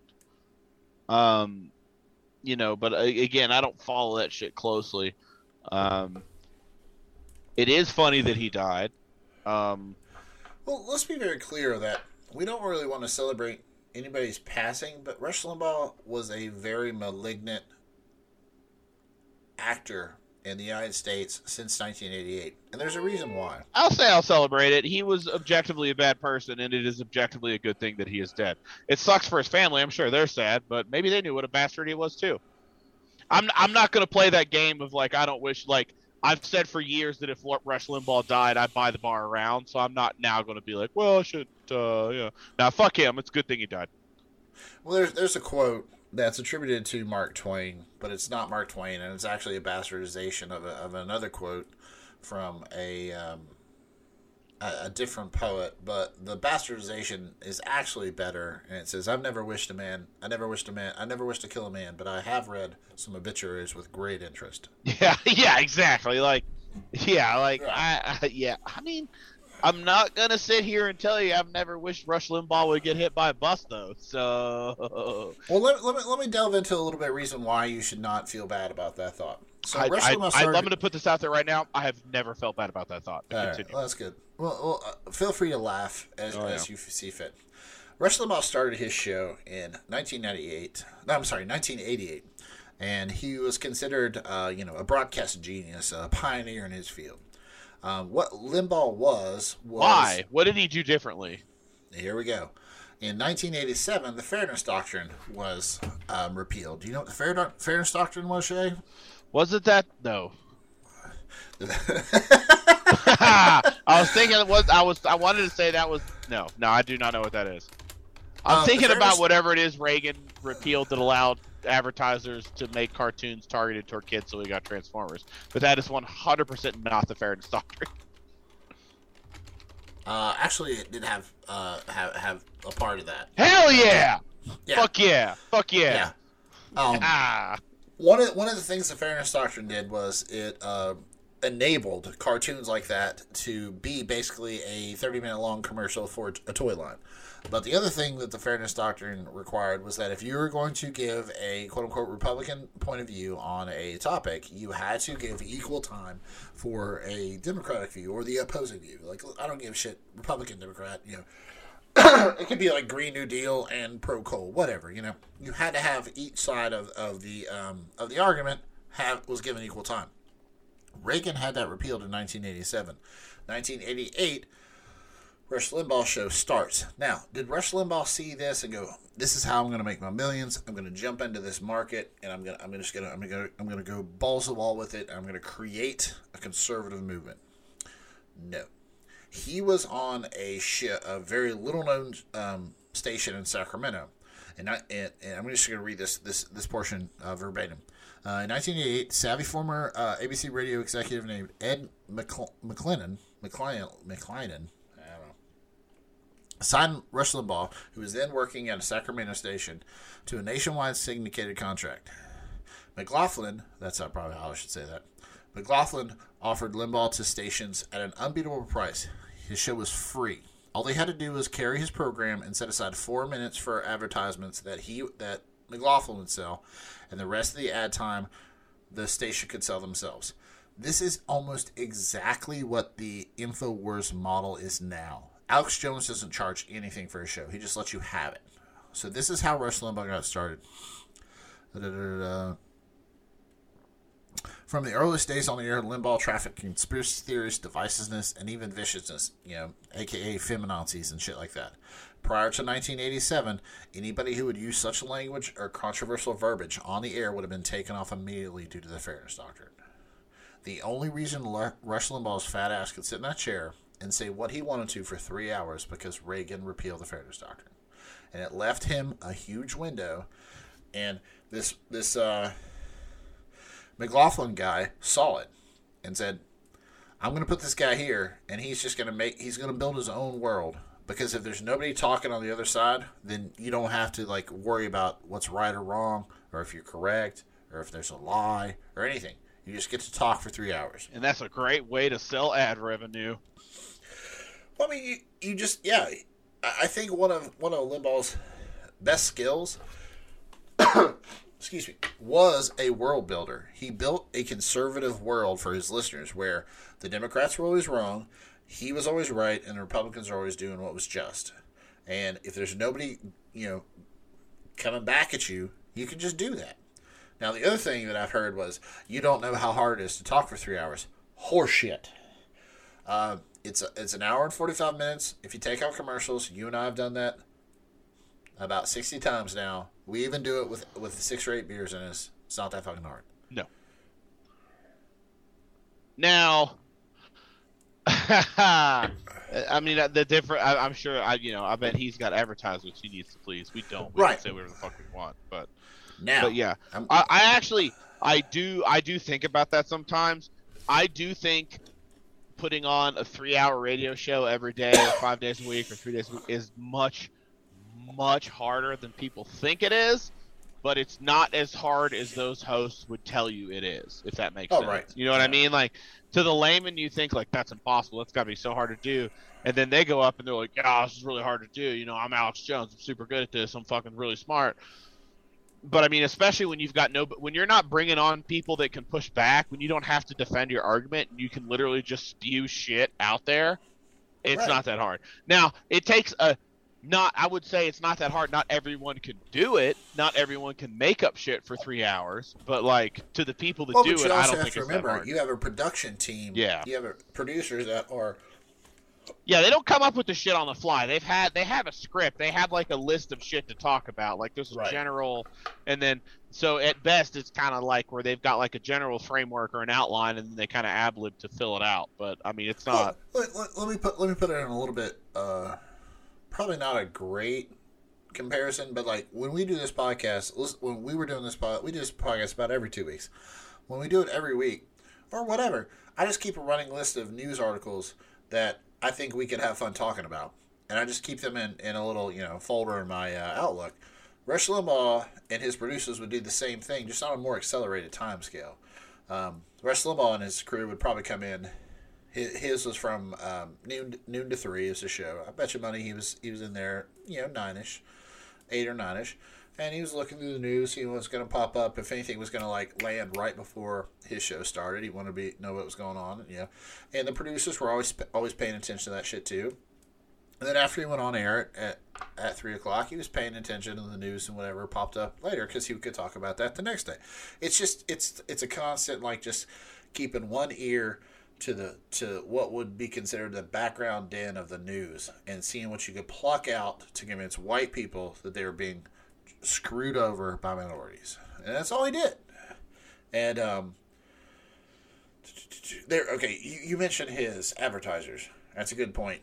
There was a stop uh, Rush Limbaugh campaign that was organized by Media Matters. Um, around 2012, it started.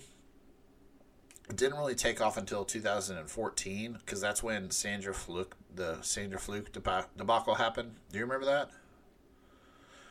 Sandra Fluke was a George, George uh, Georgetown law student, and she had petitioned the university to have um, female contra- um, birth control. Yeah, I do remember that. Okay, sorry. That because Yeah. that that's how many years has that been? Uh, it's been it's been almost been almost almost ten years. Yeah, I was gonna say. Okay, I know. Yeah, that's that. I yeah. Explain. Sorry, I, I do remember But- that. Though. But she she she had petitioned uh, her her school to include female contraceptions, birth control, things like that, um, as part of the student health plan. Um, things like Viagra were already included in the health plan for, for men, but you know birth control was not. Um, you know the pill was not um, included for women, and she had petitioned the school to just include that um, to to uh, to their their plan. And it was not like she didn't do a press. She just literally petitioned the university herself. It was not a press. She didn't do a press or anything. Um, somebody got wind of it, and then it hit the news. And Rush Limbaugh spent three days talking about it, saying, "Well, if this bitch is having so much sex, then I should be able to see a. You know, she needs to release a sex tape. If I'm going to pay for her to get birth control so she can fuck this much, you know, I need to see. I need to see some. I need to see some titties, basically. Like he just went all out, called her a slut and a whore and a prostitute, and that was one of the real turning points on his advertisement problems because up until then, people who advertised uh, on the Rush Limbaugh show, um, they would just hand their advertisements to the stu- studio and say, or I'm sorry, the station and say like, yeah, just don't put me on anything controversial. Well, Rush Limbaugh was on over 600 stations to this point, and nobody was checking. It's not like somebody was like listening to him and seeing if he was saying anything that like you know Tyson Farms wouldn't agree with, you know, or Kraft Cheese, or you know, who, who the fuck knows, right? Like there was no checking of like what would be considered, you know, proper for these advertisers. And the the Sandra Fluke thing was was a real lightning rod for a lot of advertisers. We're like, holy shit! Wait a minute, my shit's on that show. The guy that just called a college student a slut for an hour is hawking my beanie weenies. You know, and they're and, and they had a lot of pullback, and he lost a lot of stations. He actually did lose um, his uh, flagship station in, in New York, and that that's kind of this is one of the. the more I, I still think that the, the his whole and a lot of these guys, they're still their whole shtick is they do this shit, and then there's got to be some formula you can work out that's a proportion of like, okay, uh, Rush Limbaugh said something super homophobic or racist, he loses sponsors, but then he's got some guy on the back end, some you know, some fucking Koch brother type person who's like, yeah, man, you're you're you telling it like it is. I know those fucking sponsors have to cut you, but you know, here's twenty million dollars as a donation to help you out, and that's where that money comes from. Um, Shay, Shay, you might be a witch because you just read the next three or four lines on my outline here. Oh, it word! that- Ah! it wasn't that Rush Limbaugh is given a direct donation by these billionaires, but what the billionaires would do is they would because what Rush Limbaugh They make sure he's taken care of because he's pushing their viewpoints. Let's put it exactly. that way. Let's put and it that what way. a lot of and what they did was to buy stations and run Rush Limbaugh um, to run Rush Limbaugh on the station. So for like New York as an example, uh, WABC was the flag his flagship station for years. He was yanked off of it for the Sandra Fluke shit. Um, what a billionaire did was buy a radio station in New Jersey that just barely got into the New York market and and just threw Rush on there. Like he Yeah. bought the station and threw Rush on there.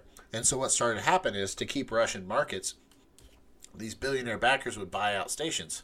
And the stations would lose money. So to keep them running, the guys would just like either throw money at it or take out loans to keep the stations going. If you didn't have the money to, to run it, you would take out loans. So then started the situations where if you wanted to take out a loan to fund your station, it was almost a given that it had to carry Rush Limbaugh because he was the biggest name and had the biggest audience. So he became a problem and a solution. Like, if you wanted to take out a loan to keep your radio station going, they were like, well, do you have Rush Limbaugh? Because if you had Rush Limbaugh, the, the bank would be like, well, of course you're going to have enough reader, you know, viewers or listeners, whatever the hell you call them, to float this. So, all right. So, like, him being on a station would, would, would be the deal breaker of whether or not you get a loan to keep your station going. So there's this this weird vicious cycle that started in the late '90s, or I'm sorry, in the in the aughts with Rush Limbaugh, and now he's gone. And now, like for if I'm not mistaken, for the last couple weeks, they've just been running best ofs because you can't take Rush out of the ecosystem without it fucking falling apart now. So I mean, I'll say I don't this: know what's going to happen, but I'm entertained. if I can't turn on NPR and listen to car talk, then those dildos shouldn't get to listen to fucking Rush Limbaugh after he's not around anymore. That's all. You know, that's if that fr- kind of frames it for you how I look at it. Um, yeah, I mean, he'll they'll do that forever. Uh, they'll have to replace somebody. I mean, somebody will step up. I mean, Well, that's I that I can, I, I, can tell I you the three bet- that are in that that bracket. That, I that guarantee you, can- there's a boardroom somewhere Hannity. full of guys that It's have Hannity. a, have a list of people. Yeah, Sean Hannity. Ugh. It's Hannity. Yeah. Um, I mean, Hannity doesn't have any of the individualism that Limbaugh does, or the independent thought that Limbaugh does. Like Lim, Limbaugh would, would find a thing, make it make it a story, and then convince the Republicans that they should be mad about it. Hannity just goes like, "What's everybody mad about? I'm going to bark about that for a while." I Yeah, think he- that's all he- he really needs to do now, though. Because right. because Rush Limbaugh carved out that niche for him, like like Oh yeah, yeah, you don't need another pioneer for shitty shit because the the original one did his job and freed up you know the market, opened up that market so people could come in and just keep spewing that same shit. You know who I would love to, to see take that spot is a guy named not Alex Jones because he would just he would just ruin it. but Dennis Prager. I guess Dennis sucks. Prager. That so guy bad at radio. sucks. Yes, I know exactly. Yeah, that fucking guy. It's sucks. like he will say something that he think is just profound, and then he'll just sit and stew in it for forty seconds, and you're like, "Did did, did he die? Did he die?" Like, like you can almost hear somebody like tapping on the uh, the window of the of the studio, going, "Say something, motherfucker." Um, yeah, he's so bad. Prager, you was horrible, but uh, his radio show is absolute garbage. You've got this guy. He's been married. He's on his third marriage. Has a a, a, a male female hour on like Thursdays. It's it, ugh. Ugh. Um, now I don't know if I've told you this, but we need to wrap up some things about Rush Limbaugh before we, we move on to fun stuff. You know that uh, Rush Limbaugh is the direct reason I'm a Democrat, right? Have I told you this story? No. So, do you remember when he was busted for uh, doctor shopping around for uh, oxycodone when he was addicted Yes, to? yes, you know, yes. a- after years of saying if you're yes. a drug addict, yes. it's your fault. Ah, that was off. the best. Yes, after years of saying if you're a drug addict, it's your fault. You should fuck off because you're a weak person. Um, uh, El Rushbo uh, had developed a uh, nice, uh, nice little oxycodone habit, and he was busted doctor shopping, um, going from doctor to doctor to get prescriptions, and he was also busted doing what's called structuring your payments, um, which is when you um, either do withdrawals or um, deposits into a bank that are just under ten thousand dollars, so that it doesn't pop up on the federal uh, you know report of somebody withdrawing a large amount of cash. So he would go to a bunch of banks, take out about nine hundred ninety nine nine thousand nine hundred ninety dollars, and then he would go find a doctor and buy a shitload of oxycodone. Now, I am hungover. It's a uh, it's a random day. I'm still working in. A, uh, I'm still working at um, Marsh University. I um probably hungover. Decided I was going to go to Taco Bell. Taco Bell's still there. It's the the Taco Bell on Fifth Avenue in Huntington Shay. You know what I'm talking about? Is it still there? It's still there. Oh, thank God. I uh, I go and get myself a couple burritos. Pull over in the parking lot. Turn on some Rush. I'm gonna eat my eat my uh, Taco Bell and try not to die. Yep, yep. And uh, Rush Limbaugh is talking about how the two things that are wrong with America are the Democrats and the ACLU. Now, I know for a fact that the previous week the ACLU had not represented him pro bono, but had written an am- amicus brief supporting uh, his lawyer trying to block the government from taking his uh, medical records. So the government wanted to uh, subpoena Rush's medical records to show how many oxycodone pills he had gotten from how many doctors, and Trump's lawyer, um, you know, Rush's lawyers are trying to say no, and the fucking ACLU sided with Rush Limbaugh and said no, you cannot look at Rush Limbaugh's medical records. That's an invasion of his privacy. Which is, I would agree, that's true. Yes, Like that's and then Rush Limbaugh goes on the show and says that they are the problem in America. That day, I sent the ACLU a, uh, a donation, and I've been a member to this day. I got the little card in my wallet. And I drove, hungover as fuck, to the courthouse on my lunch break and registered as a Democrat. that's the best. Su- that's the best bag. super hero. That's the best superhero, uh, metahuman, whatever you call origin story Origin there is. story. You know, yeah, dude. That's Christopher Nolan. Line at the, Christopher Nolan is going to make a really pretentious movie with terrible sound mixing that everyone pretends is really hard to follow, but it's not about your origin story. can, can I get a little bit of J.J. Abrams like Lens flare in there? Lens flare, lens Lens flare, flare, absolutely, one hundred percent. I mean, I was standing in the courthouse uh, in Huntington sweating vodka to sign up to be a Democrat because of this bag. Yeah, Just Awesome. had, had, to, had to be a dick. And he's always been a dick. Um, he told an African American woman who called into the show to take the bone out of her nose and call back later. Jeez, How was that even in your repertoire? Like, how- Jeez.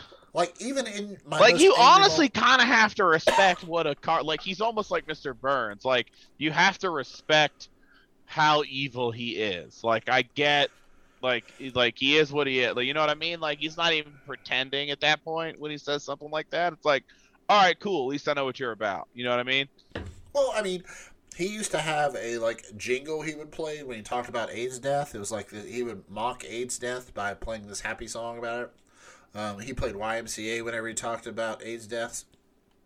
He mocked uh, Michael J. Fox classically about overdoing his, you know, overdoing his um. Oh shit! What does he have? It's not cerebral palsy. Is it? Oh, MS. Doesn't he have MS? Uh, who are you talking about here? Michael J. Fox. Uh, Michael J. Fox has. Oh wow! I. I can't I just uh, it's it's uh, uh uh when you ha- when your uh your your body starts to shake uncontrollably, but I can't remember the name of it because I've had four beers. Uh, it's gonna make me mad. I can see from your face you're googling it, so I'm just gonna give our audience a live feed. Justin is reading. He is reading. Uh, he looks confused. Uh, he's good at math. Words don't words elude him.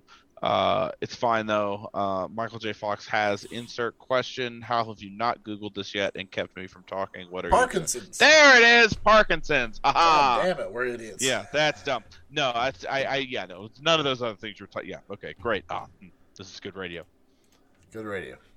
Yeah. No, and, and like, okay, you you want to talk like, okay, let's trade let's trade jobs now. I'm going to tell you something, and I want you to go. I want you to Google an image of of Rush Limbaugh right now, and I will tell you something you probably don't know because this slipped by me too. Um, Rush one of Rush Limbaugh's greatest feats and and skills was to take anything that happened in an administration he didn't agree with, and then relay it to his audience and say like, hey, listen, they're taking you. Know, they're screwing you over for this reason. He at one point said like during the Obama administration they had to buy a new limo. I think I believe they call it the Beast, right? Mm-hmm. Yeah, The, the it's like it's like a goddamn tank, right? Well, during the Obama administration they had to upgrade it. Rush Limbaugh said the reason they had to upgrade it was because Michelle Obama was too fat to fit through the doors. I remember that. Now look at the picture of of Rush Limbaugh that you've Googled and tell me. Oh, he's fat. He's about- fat as fuck. He's always been fat as fuck. Right, like he would use and and he would call. I don't. He, if you haven't listened to a lot of Rush, Well, Limbaugh, that's that's not fair. When I say fat as fuck, I'm thinking like fat bastard Austin Powers fat. He is, and I'm not a small man myself. Uh, he's proportioned. Actually, now that We I'm are looking- not petite. No, we are not petite men. He's proportioned almost exactly like Donald Trump. I'm looking at a picture of him shaking Donald Yeah. Trump's hand, and they he's a little less portly, but he's about the same height and weight. In the '90s, he was a lot heavier. He was very. lost, I remember him as a kid. He was very fat in the 90s. he lost a lot of weight. Yeah. and then uh, yeah, later- pill addiction will do that to you. yeah, yeah. But um, one one of the one of the things is like he would always take some something that the Obama administration or the Clinton administration. He, I mean, I mean he he also classically when he had a TV show it was very short lived because he really sucked at TV for some reason, but he's really good at radio. Uh, he said, "Oh, do we have a picture of the white uh, the White House dog?" And he put up a picture of Chelsea Clinton. yes. And he goes, "No, that's not right." And then they put up a picture of the actual Clinton's dog, and it's like, "Oh, great, she's 13. Way to go, you dickbag." Yeah, he would do stuff like that. But whatever he did, he would say he would he would frame it in the way. So, like with the Michelle Obama thing, he would say, "Listen, the new limo is going to cost ten million dollars, and the Obamas are taking that money from you, you hardworking Americans." Because Michelle's fat ass can't fit through the, you know, he always had to turn around like that. It's just like, God damn, like, I don't know. I don't I don't have the genes in me to like talk out of my ass like that. Like that would be like you and I spending another two hours going. You really shouldn't touch alcohol. Uh, these You know, these are the reasons like- alcohol. Do hey, listen, do as I say, not as I do, bro. It's amazing. But anyway, R.I.P. Rush. Yeah. Nobody's gonna miss Rest you on in this piss, podcast. buddy. All right, fun stuff. Got to do fun stuff. Damn. Um, Godzilla versus King Kong. What I can't. God, the day keeps moving. What day is that? It's the thirty first. Okay, because it was the 26th originally, but they pushed it back because of the the uh, Zack Snyder cut of Justice League, so they wanted to Now, give have you uh, have you seen that we have seen the first look at Mecha Godzilla in some leaked merch? Oh yeah, that's that's hashtag old news, bud. Yeah, for sure. Uh, thanks. Yeah. Yeah. Uh, so at least we're all on page there. This Uh, fucking nerd just saw that. this fucking asshole. But then after I saw that, I saw that the director, uh, I don't know his name, said that there will be a winner. And I kind of want to drive to his house and kick him in the pills because we all know the winner is going to be Godzilla and King Kong when they defeat Mecha Godzilla. Oh yeah, it's gonna be on one of those things. Yeah. Yeah. It'll be one of those dumb things. Don't try to fuck Yeah. us. How how drink, many We might drink non beers and try to do a podcast, but you're not going to fool us. you Justin? You linked on the socials today a story about the the Japanese oh, Godzilla. Oh, yeah, the- the the- it's Godzilla Tokyo SOS, which is a movie where Mecha Godzilla's origin is it is is called it's not called Mecha Godzilla, it's called Kiryu for reasons, and it is Yeah, built around the, The bones. bones. of the Godzilla that died at the end of the original one from 54. So it's the original Godzilla's bones in this thing. And then the other, then the Godzilla it fights is new Godzilla. That's a recurring theme in those movies. There, there's always different Godzillas. But anyway, I was I was literally floored when you told me that. That Oh! I never paid I never paid enough attention to the. well, the Justin, trans- do you know why? It's because there's almost 40 movies, and I highly doubt you've seen them all because you have too much Right. respect for that. So Well, um, I, I I knew that there were like genres. There's like this this string of, of Godzilla movies, and you got this one, and yeah, there, there's genres like. You got your other Showa, like- which is uh, 54 to 74. You got your Hesse or Heisei, I can't remember what it is, which is 85 to 95, and then Millennium, which is 2000 to I'm typing nerd into the text, but the, the people can't see that. ooh Robotech. Uh, Yeah. um, yeah, I, yeah. There's like three, and then and then you had Shin Godzilla, and then the after I think after Godzilla versus King Kong, Toho's making another one, which just makes me rock hard. But um, yeah, Well, but but have you like- seen any of those? Like the ones that I I, have. I, I watched Shin Shin Godzilla. That was really Uh, good. I mean, whatever. But like, what about like Godzilla Final Wars or Godzilla Tokyo SOS or any of those? it's like where like these aren't animated, right? No, no, no, no, no, no. These are all guys in suits stepping on train sets while firecrackers go off around them. I'll have to look those up. I, I watched. I I can make one- you a list, my man. like, Please, like, please do. Please don't. Yeah. Really, I, Yeah. I would love because I will download them and I'll throw them on a flash drive and they'll just sit there like whenever I'm drunk and like I turn off my Xbox and just go to the flash drive and start playing something. Um, but no, I watched I watched the Shin Godzilla one because I you That one's recommended dope. that. And and And it's I it's watched the one with with a, it's a shame they're not what's doing the one with the big dragon wings? I always That's King. Ghidorah. That's got. No, no, no, no, no, no. It's like it's red. Oh, Godzilla vs Destroyer. Destroy. Thank you. Yes, destroy Dest- that. Right? actually, actually, even in the Destroyer. Destroyer, it's like Y A H. Yeah. A H. Yeah, it's Destroyer. Yeah, right. Destroyer. I watched that one too. I was like, oh shit. I don't know if I'm drunk enough for this shit. Oh man, but that one's so dope because then they they pulled that the the, the burning Godzilla in Godzilla King of Monsters, the the one that came out a couple years ago. At the end when he's all red and burning, it's just like just I fucking love that movie. Yeah. No, it was good. It was good. I, I, I appreciate it. I, I think I think I like I just like the aesthetics of Destroyer. It was a it was a it was a neat monster to watch. Kind of like, you know, it's kind of like a Well, and the thing that's funny, kind of your weirder uh, Yeah. Power Ranger. yeah, it kind of looks like a dragon type thing. Um, what's fun about that is like if you read the behind the scenes stuff on those, so like the Godzilla when you're in the Godzilla costume in that era, it's you know the, the guy inside it's I don't know under six foot tall, but with the whole Yeah. costume on, the costume's like ten or fifteen feet tall, I think, and then Destroyer is like ten feet taller than that. So like the the logistics of how they did everything is really cool. Um, the only other one other monster that was bigger was um, I want to say Godzilla versus Biollante. If you've ever seen that one, I've seen that. yeah, one. yeah. that that final form that of was a weird one. that with the with the tentacles and shit toward the end. Yeah. And just for those that don't know, that is a movie where Godzilla fights a monster that is Mothra's DNA, a psychic girl's DNA, and a Rose's DNA all combined into one, and we mixed with Godzilla's DNA. It is some fucking stupid bullshit, but it's a lot of fun. yeah. Um, but the final form of that thing, Our bullshit threshold on the real high, Woodscast is real, high. But the final form of Biollante, like the on stage, like just practically speaking, like the puppetry, the guy in the suit and the puppets was like twenty or thirty feet or something. Like it, it, it took like twenty guys to run it. It was insane. It's very Oh cool yeah, to read uh, about. that shit gets big and gets detailed. Yeah, Um, but meanwhile, back at the ranch, Dale said, "Roy, we were talking about a, a Mecha Godzilla built around Oh no Godzilla's shit! Yeah, yeah, yeah, bones, yeah, yeah, yeah, yeah.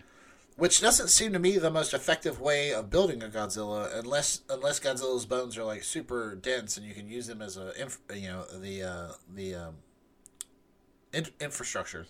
Um, in I'm pr- oh man, there's in the Japanese in Tokyo SOS, they talk about having to use his bones because they've built. I want to say it's like a, a air quotes swish swish neural computer. So Oh, like okay. there We're- needs We're to be yeah, absolutely. So there needs to be some sort of biological interface between the, or maybe it's like a computer based off Godzilla's brain. I don't know. It's real dumb. There's some half-assed reason um they do it. Okay. Yeah, it's real weird. Well, I, I, I just personally, as a cannot wait. I fan of wait. Mecha, anyway, Big like robots in general. I can't fucking wait. Gundam, yeah, Gundam, you know, uh, oh god, uh, Pacific Rim shit just just blank there. Like like Mecha Godzilla has always been fun. Mecha Godzilla was fun in Ready Player One. Um, you know, it's super not the best way of fighting Godzilla, but whatever. We, we, we, I, I uh, in preparation for this one, Godzilla versus King Kong, I'm rewatching Godzilla King of Monsters, and I am I am loving how much they're just like fuck it, we're doing this thing. We got this thing that makes echo sounds. It's gonna make this thing real mad, and then we're gonna wake this thing up with it. Like they just don't give a shit. No, it, it well I that's haven't gotten to the part. well, that's the thing, the part is where they it's- it's do fuck- the Hollow Earth yet. yeah no it, and it, yeah and then there's again that that movie is structured um and and it, it's so it, it is a japanese godzilla movie with a white cast I, like Right. it is so similar to uh, godzilla final wars in some way that like i can make a list of things that's literally like a line item of like they pulled this from this movie Where they get this from? Yeah. this- like, yeah. it's and, just- and I yeah. respect the shit out of that. Oh, it- it's respect the great. Yeah, they, they, they, that movie was clearly like, all right, you fucking nerds. They tried to make a, a an American Godzilla movie that was cinematic in like air quotes a film and not just a big Yeah. monster movie. Everybody hated it. So here you go. Wh- Which which makes sense because the character's been around for like fucking you know since 1954. So like, if it ain't broke, don't don't fix it, guys. Right. Well, and also like coming coming coming to King Kong versus I'm sorry, Godzilla versus King Kong. Oh, I can't wait for that you know, shit. out later this month. One of the things I keep seeing online is like everybody's like, how the hell is Kong supposed to uh, match Godzilla? Now we've already seen in the trailer that he yanks off one of Godzilla's spines, makes it into an axe, and uses it to deflect the atomic breath. But like the new trailer has all the characters going like, man, I don't know if Kong's gonna make it. He might die. And like, you know how we skip over this and we just have a great, I don't know, six film franchise is somebody goes, well, Kong's still growing and he heals really fast, but his just metabolism is much different than Godzilla's. And then, all right, we're off to the races. Fuck it. Then you can blast him with atomic breath, and then the next scene he'll just be like, "Yeah, that hurt." I, I, I can. I mean, we can we can plot spackle this all all day long, Shay. Why are we not hired by these people? I don't know. Probably All right. because of our, right. our drinking. Shh, don't tell Shh, them don't that. tell them that. Um, also, dumb movie. Did you watch Monster Hunter? No, it's out. I forgot about that. You can find it, Yeah, for sure. Well, I mean, I and it is silly. I have the, the I have a unrequited love for um fuck what's her husband's name uh Paul W S Anderson the director Oh yeah. and Oh, that's uh her husband. that's her husband yeah her the director know of that. and all those Resident Evil movies that's her husband um and uh I you know. Yes. So I have a, a lot of respect for their dedication to taking an amazing video game and just turning it into a shitty movie.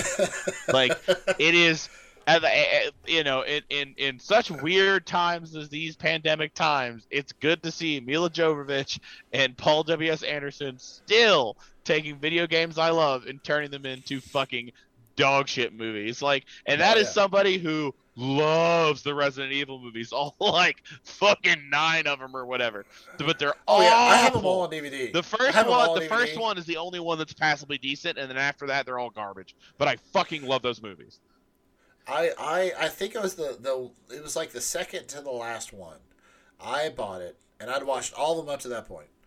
And I put it in. It was the one where like they go down into some pit and there's like you know like they land on the top of some like the plane lands on the top of some tower and they go down in the tower and there's some big elevator. Yeah, Like it's that's all uh, nonsense. yeah, that's that's like the, that's towards the end. Yeah, that's I can't remember what Yeah, that. like yeah, the second to last one. Yeah. And I remember I watched it. I was like, oh man, I got this movie. Like, I owned all the other ones. I just went ahead and bought it on DVD. Hadn't seen it yet. I was like, all right, it was great.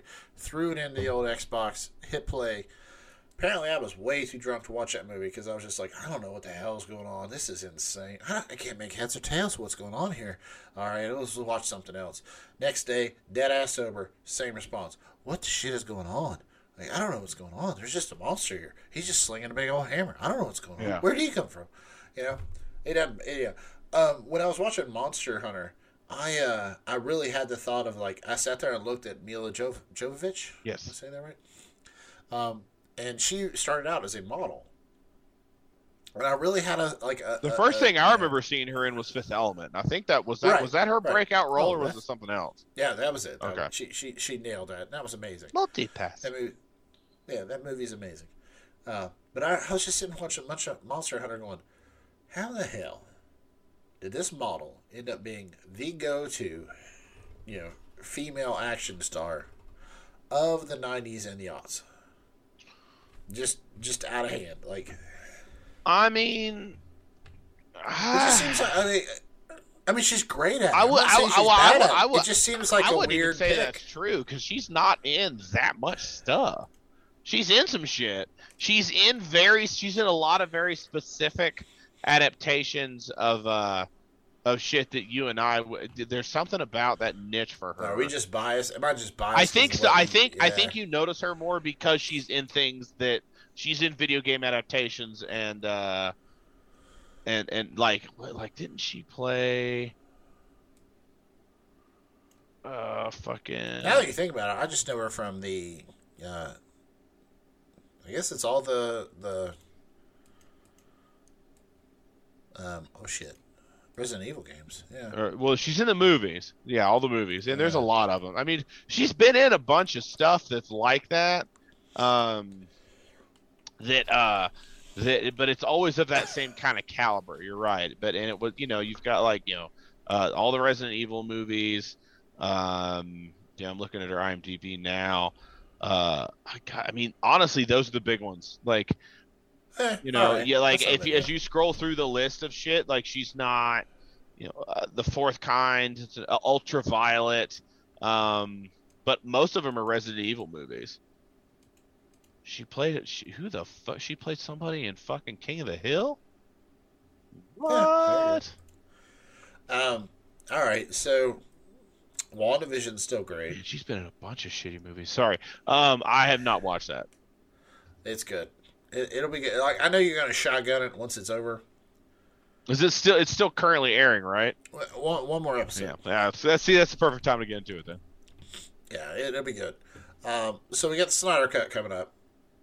Now we do not know how much of the movie. So I know you have a problem with the fact that they say they've only added one scene, which is probably true. I- I- they I- reshot one scene. I, I don't. I don't think I've ever said that's a problem I have with it. I think my problem, my, that to me. my my problem I have with it is that I just I just don't think it's going to be any good. But it'll be fun and I'll watch it. Uh, I want. I don't. I don't my- know. Okay, so it's four hours. okay, so, my here's the thing. they say they've from the only shot one one new seen scene. Right.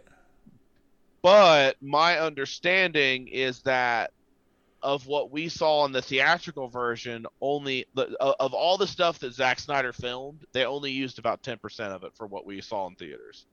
Really. is and I don't know I don't know if that's true. That's what I'm saying. Like that's Well, just see that. Okay, I guess that's that's the big question. Is is the difference is is how much of the, the movie that we'll see for the Snyder cut is stuff that was left on the cutting room floor for the Whedon cut.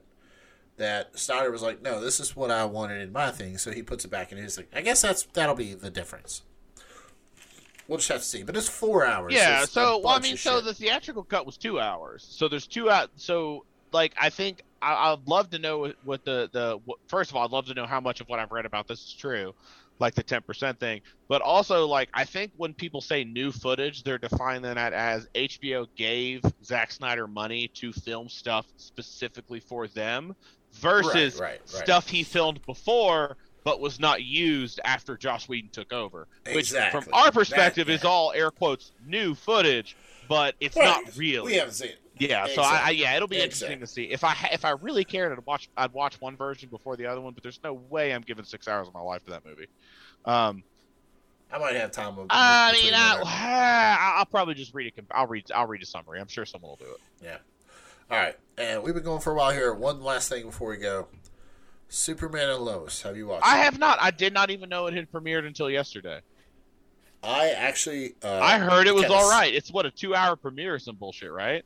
Yeah, it's a two-hour premiere. Um, the premise is that uh, you know, Superman excuse me, and Lois are married. They've got two. Uh, they've had twins.